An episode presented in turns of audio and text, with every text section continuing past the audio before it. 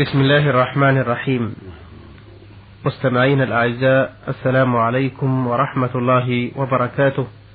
نحييكم في هذا اللقاء الجديد الذي يسرنا أن يكون ضيفنا فيه فضيلة الشيخ عبد العزيز بن عبد الله بن باز الرئيس العام لإدارات البحوث العلمية والإفتاء والدعوة والإرشاد والذي سيتفضل بالإجابة على أسئلتكم في هذه الحلقة.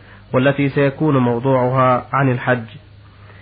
آه هذا السؤال ورد من السائلة إيمان عبد الله من الطائف. آه لها سؤالان في الواقع تقول في الأول هل يصح أن تحرم المرأة في ثياب بيض كما نشاهده كثيرا وما هو الأفضل في ذلك؟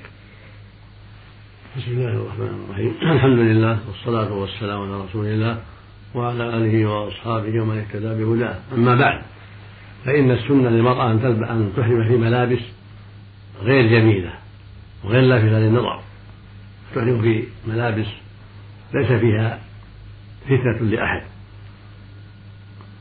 أما البيض ففيها نظر لأنها فيها تشبه بالرجال.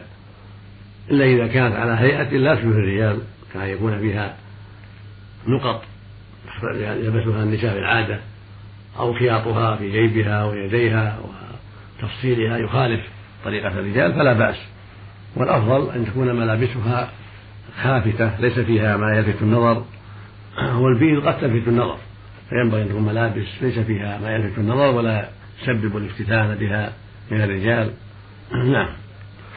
السؤال الآخر تقول فيه هل حل ضفائر شعر المرأة أثناء إحرامها يعتبر محظورا عليها أو استعمالها الحناء في يديها أو قدميها؟ ليس في بأس. حل الضفائر ليس في شيء. نعم. لا تتعمد قطع الشعر أما تكون تنقض ضفائرها للغسل أو لغير ذلك من الأسباب فلا بأس. المحرم قطع الشعر حتى تحل من إحرامها. أما كونها تحل الضفائر أو تغسل الرأس بشيء أو تختلط بالحنة أو ما أشبه ذلك فلا يضر ليس فيه محذور. نعم. نعم. ولكن إذا حضبت يديها أو رجليها تسترها عن الناس تكون عليها تكون ساترت بالثياب بالملابس. هذه فتنة نعم. حتى لو خلط الحناء بما يشبه الطيب؟ لا الطيب لابد منع ممنوع. لكن الحناء مو طيب. أما إذا كان فيه طيب ما يجوز. لا هناك أشياء قد تضاف على ما يعجن به نعم. إذا جعلت الحنة طيب تمنع تمنع المحرمة. لكن إذا كان الحنة محضا ليس معه شيء فلا بأس. نعم. نعم. لكن تكون مستورة اليد مستورة اليد والرجل عند الطواف والسعي والوجود بين الرجال. نعم. نعم. أحسن الله إليكم. آه هذان سؤالان من السائل كاظم محمد عبد الله من العراق. يقول ما هي أقل مدة للوقوف فيها بعرفة؟ ومتى يجوز الانصراف منها إلى مزدلفة؟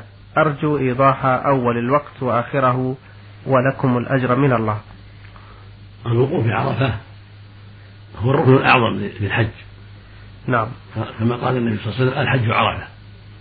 فمن أدرك عرفة بليل قبل أن تطلع قبل أن يطلع الفجر فقد أدرك الحج. وزمن الوقوف ما بين زوال الشمس يوم عرفة يوم التاسع إلى طلوع الفجر من ليلة النحر. هذا هو وقت الوقوف عند أهل العلم. ما بين الزوال يوم التاسع من من الحجة وهو يوم عرفة إلى طلوع الفجر من ليلة النحر هذا مجمع عليه في إجماع أهل العلم ليس فيه خلاف. أن هذا هو وقت الوقوف. فإذا وقف فيه ولو قليلا أجزأه الحج. لكن كان في الليل أجزأه وليس عليه فدية. وإن كان في النهار وجب عليه يبقى إلى غروب الشمس كما وقف النبي صلى الله عليه وسلم.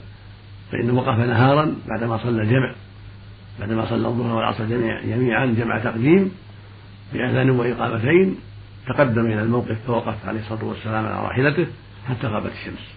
هذا هو الأفضل. وهذا هو الكمال أن يقف نهارا ويبقى حتى غروب الشمس. فإن انصرف قبل غروب الشمس فعليه دم عند أكثر أهل العلم يذبح لمكة للفقراء. إلا إن رجع في الليل سقط عنه الدم. إن رجع في الليل ولو قليلا سقط سقط عنه الدم.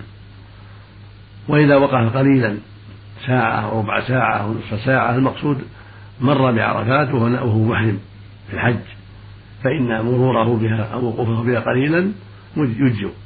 إن كان في الليل أجزأ بلا بلا فدية. وإن كان في النهار ولم يبقى حتى الغروب فعليه فدية عند الجمهور وحجه صحيح عند جمهور أهل العلم. أما الوقوف قبل الزوال فأكثر العلم لا يجزي من وقف قبل الزوال ولم يرجع بعد الزوال ولا في الليل فإنه لا يجزي عند الجمهور. وذهب أحمد بن محمد رحمه الله وجماعة إلى أنه يجزي قبل الزوال. لحديث عروة بن مضرس حيث قال فيه النبي صلى الله عليه وسلم قد وقف بعرفات قبل ذلك ليلا أو نهارا فأطلق النهار.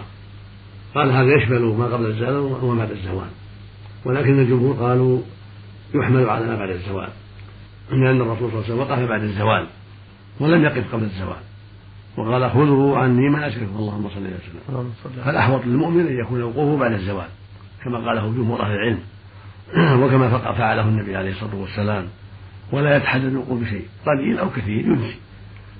لكن مثل ما تقدم إن كان بالليل في أول الليل أو في الوسط أو في الآخر أجزأه بلا فدية. وإن كان في النهار ولم يبقى حتى الغروب فعليه فدية عند أكثر العلم لأنه ترك واجبا وهو الجمع بين الليل والنهار في حق من وقف نهارا وقال قوم لا فدية عليه حتى إذا وقف نهارا بعد الزوال كالليل. ولكن أكثر العلم قالوا إن وقوف النبي صلى الله عليه وسلم إلى الغروب يدل على الوجوب لأنه قال خذوا عني مناسككم. وقول خذوا عني مناسككم يدل على وجوب البقاء إلى الليل. فإنه لم ينصرف حتى غابت الشمس عليه الصلاة والسلام. فينبغي لمن وقف نهارا أن يبقى بل يجب عليه أن يبقى حتى تغيب الشمس. فإذا غابت انصرف إلى جهة مزدلفة. فإن استعجل وانصرف قبل الغروب جمره بدم عند أكثر العلم يذبح في الحرام للفقراء جبرا للحج. نعم. يقول ما هو أفضل دعاء يقوله الحاج في عرفة؟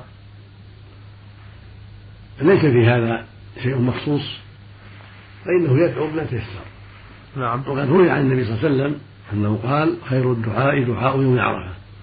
وخير ما قلت أنا والنبي من قبل لا إله إلا الله وحده لا شريك له. له الملك وله الحمد وهو على كل شيء قدير. لكن سنته ضعف. وهو معناه صحيح. فإن يوم عرفة يوم عظيم وهو أفضل أيام السنة عند قوم أهل العلم وقال آخرون بل أفضلها يوم النحر. وكل القولين له حظ من القوة. والمقصود أن يوم عرفة يوم عظيم وصح عن رسول الله عليه الصلاة والسلام أنه قال ما من يوم أكثر يبتيك الله في عبد من النار من يوم عرفة.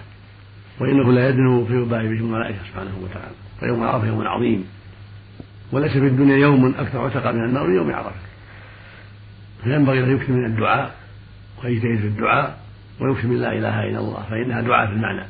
ذكر ودعاء هذه الكلمة العظيمة ذكر لله سبحانه وتعالى وهي في المعنى دعاء لأن الذاكر إنما ذكر يطلب الأجر ويطلب الفضل من الله سبحانه وتعالى. ولهذا روي عنه عليه الصلاة والسلام قال خير الدعاء دعاء يوم عرفة.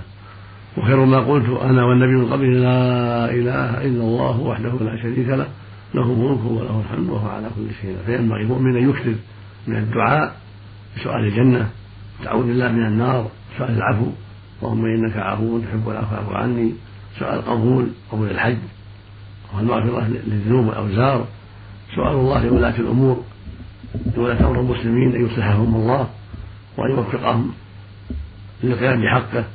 وأن يعينهم على أداء الواجب وأن يصلح أحوالهم وبطانتهم وأن يوفقهم لتحكيم شريعات الله في عباد الله والحذر من تحكيم القوانين الباطلة. هذا هذه من الدعوات الطيبة. الحاج يدعو لنفسه ولإخوان المسلمين في هذا اليوم العظيم. يسأل ربه فإنه حري بالإجابة. ويكثر من الحمد لله يثني على الله ويصلي على النبي صلى الله عليه وسلم. فإن هذا من أسباب الإجابة. كونه يحمد الله ويثني عليه ثم يصلي على النبي صلى الله عليه وسلم من أسباب الإجابة. وقد ثبت عن النبي صلى الله عليه وسلم أنه سمع رجل يدعو ولم يحمد الله ولم يصلي على النبي صلى الله عليه وسلم فقال عجل هذا. ثم قال إذا دعا أحدكم فليبدأ بتحميد ربه والثناء عليه ثم يصلي على النبي صلى الله عليه وسلم ثم يدعو ما شاء.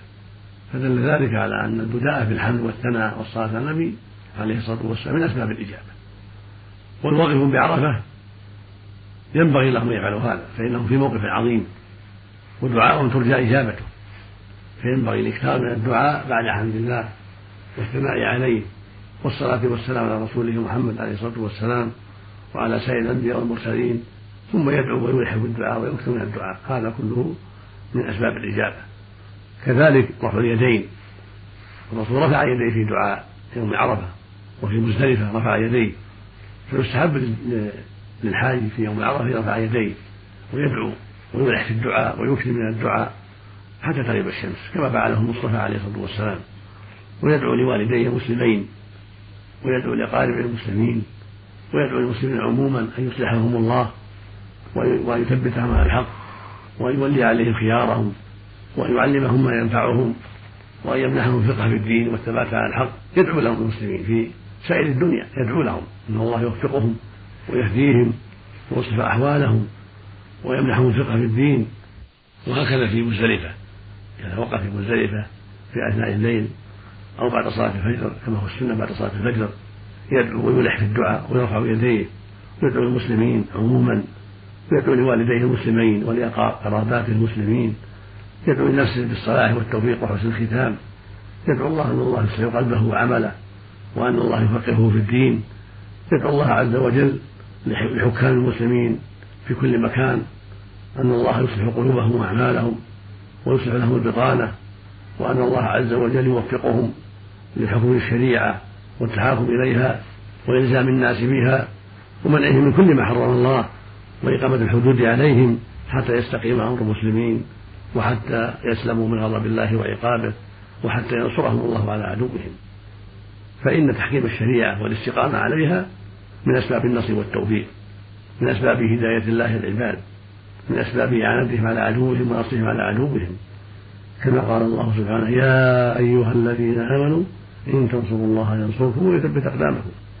وقال سبحانه ولا ينصرن الله من ينصره إن الله لقوي عزيز. الذين إن مكناهم في الأرض أقاموا الصلاة وآتوا الزكاة وأمروا بالمعروف ونهوا عن المنكر ولله عاقبة الأمور. قال سبحانه وكان حقا على نصر المؤمنين. وعظم شأن الحكم بالشريعة فقال فلا وربك لا يؤمنون حتى يحكموك فيما شجر بينهم. ثم لا يجدوا في أنفسهم حرجا مما قضيت ويسلموا تسليما. الله المستعان. والله المستعان. جزاكم الله خيرا. آه هذا سؤال من الأخت مريم عبد الرحمن من الرياض. تقول أثناء الوقوف بعرفة أتتها العادة الشهرية فما هي الأعمال المتبقية من الحج التي لا يجوز لها فعلها بنفسها؟ ولو أتتها قبل وصولها إلى عرفة فما الحكم بالنسبة لحجها؟ هل تتمه أو تقطعه؟ أو ماذا تفعل؟ حجها صحيح. وكونها أتتها العادة الشهرية لا يمنع الحج. نعم. وهكذا لو ولدت في عرفات تكبر حجها ولو أنها نفسا هذا لا يقطع الحج. تذكر الله مع المسلمين في عرفات تذكر الله وتثني عليه وتلبي. وترفع يديها في الدعاء مع المسلمين في عرفات وفي مزدلفة في الطريق تلبي وتذكر الله ما يضرها هذا. النبي صلى الله عليه وسلم قال لعائشة لما حاضت عند قربها من دخول مكة قبل الحج وذهبت إلى عرفات وهي حائض. قال لها النبي صلى الله عليه وسلم افعلي ما يفعل الحاج غير أن لا تطوفي البيت حتى تطهري. أمرها أن تفعل ما يفعل الحجاج إلا الطواف وهي حائض رضي الله عنها. وهكذا أسماء بنت عميس زوجة الصديق أبي بكر رضي الله عنهما ولدت في الميقات وأمرها النبي صلى الله عليه وسلم أن تحرم كما يحرم الناس وأن تحفظ بثوب وأن تفعل ما يفعل الحجاج من الذكر والتلبية والإحرام والدعاء وغير ذلك ما عدا الطواف. والصلاة معلومة لا تصلي. هذا شيء معروف. ما عدا الصلاة والطواف الحي لا تصلي. والنفساء لا تصلي. وهكذا لا تطوف. لأن الطواف من جنس الصلاة. قال ابن عباس الطواف بالبيت صلاة. إلا أن الله أباح فيه الكلام. فالطواف جنس الصلاة فالحي والنفساء لا تصلي لا تصليان ولكن حجهما صحيح. وهكذا لو حارت قبل عرفات وهي في الطريق بعد الإحرام تكمل حجها مع الناس. لكن لا تطوف تبقى في مكة تذكر الله وتصلي على النبي صلى الله عليه وسلم. والصحيح أن تقرأ القرآن أيضا عن ظهر قلب. الصحيح من أقوال العلماء أن لها أن تقرأ القرآن عن ظهر قلب من دون المصحف في مكة وفي عرفات وفي كل مكان. لكن لا تصلي ولا تطوف حتى تطهر كما هو معلوم. فتبقى على إحرامها ولا بأس أن تغير ملابسها لو غيرت الملابس لا بأس. كل محل له أن يغير الملابس المرأة والرجل جميعا لا يضر تغير الملابس بملابس أخرى. سواء لعذر أو لغير عذر. المقصود أن تغيير الملابس لا يضر لا من جهة الحائض ولا من جهة النساء ولا من جهة من جهة بقية المحرمات ولا من جهة الرجال أيضا. لا بأس بتغيير الملابس. فهي تستمر في حجها تخرج معهم إلى عرفات وتقف في الموقف وتذكر الله وتلبي وتدعو ربها وترفع يديها كالرجل وهكذا تنصرف بعد الغروب إلى مزدلفة وتبقى في مزدلفة إلى بعد صلاة الفجر تقف مع الناس بعد الفجر تدعو ربها ترفع يديها تلبي في الطريق وفي مزدلفة لكن لا تصلي ولا تطوف بعد ذلك. المقصود أنها مثل الحجاج. في ذكرهم ودعائهم ونحو ذلك ما عدا الصلاة والطواف. وإن تعجلت مع الناس من مزدلفة في آخر الليل فلا بأس. إذا تعجلت في آخر الليل من مزدلفة مع بقية الناس فإن الرسول رخص للضعفاء أن يتعجلوا في من مزدلفة في آخر الليل عليه الصلاة والسلام. وإذا تعجلت إلى منى تبقى في منى ولا تطوف تبقى حتى تطهر. فإن نزلت إلى مكة ولم تطهر بقيت في مكة حتى تطهر فإذا طهرت تمت حجة طافت وسعت كان عليها سعي وكملت حجها والحمد لله. آه هذا سؤال من آه السائل حازم حسين من الأردن يقول هل صلاة الظهر والعصر جمعا وقصرا في نمرة أمر واجب أم يجوز أن أصليهما في وقت كل منهما كاملتين؟ صلاتهما جمعا وقصرا في عرفات في عرنة مو في نمرة في عرنة صلاهن في عرنة في عرنة. نعم. في غرب عرفات. هذا مستحب سنة مؤكدة ولا ينبغي للمؤمن أن يخالف السنة. لكن ليس بواجب عند أهل العلم بل سنة. فإن المسافر لو أتم صحت صلاته. لكن هنا متأكد لأن الرسول فعل صلى الله عليه وسلم قال خذوا عني مناسككم فلا ينبغي له أن يخالف السنة. بل يصلي مع الناس قصرا وجمعا جمع تقديم ثم يتوجه إلى محل الوقوف في نفس عرفة. ولو صلاهما في عرفة ولم يصلي في عرنة ولا في نميرة فلا بأس. فإن الناس في هذه العصور يحتاجون إلى التخلص من الزحام. فبقاؤه في نميرة أو في عرنة قد يشق عليه في آخر النهار الدخول في عرفة. فإذا دخل عرفة ضحى ونزل بها ضحى وبقي بها حتى يصلي الظهر والعصر فيها في عرفات جمع تقديم فلا بأس. وإن نزل في نميرة وصلى في عرنة كما فعل النبي صلى الله عليه وسلم ثم دخل عرفات هذا أفضل إذا تيسر. ولكنه في الوقت الحاضر قد يصعب على غالب الناس بسبب كثرة الناس وزحام السيارات. والله المستعان. نعم. جزاكم الله خير الجزاء. أيها الإخوة الكرام كان ضيف لقائنا هذا اليوم فضيلة الشيخ عبد العزيز بن عبد الله بن باز الرئيس العام لإدارات البحوث العلمية والإفتاء والدعوة والإرشاد وقد تفضل جزاه الله خيرا بالإجابة على أسئلتكم حول ما يتعلق بأحكام الحج. نسأل الله للجميع القبول ونسأل الله لكم حجا مبرورا وسعيا مشكورا وعودة إلى أهلكم سالمين غانمين. والسلام عليكم ورحمة الله وبركاته.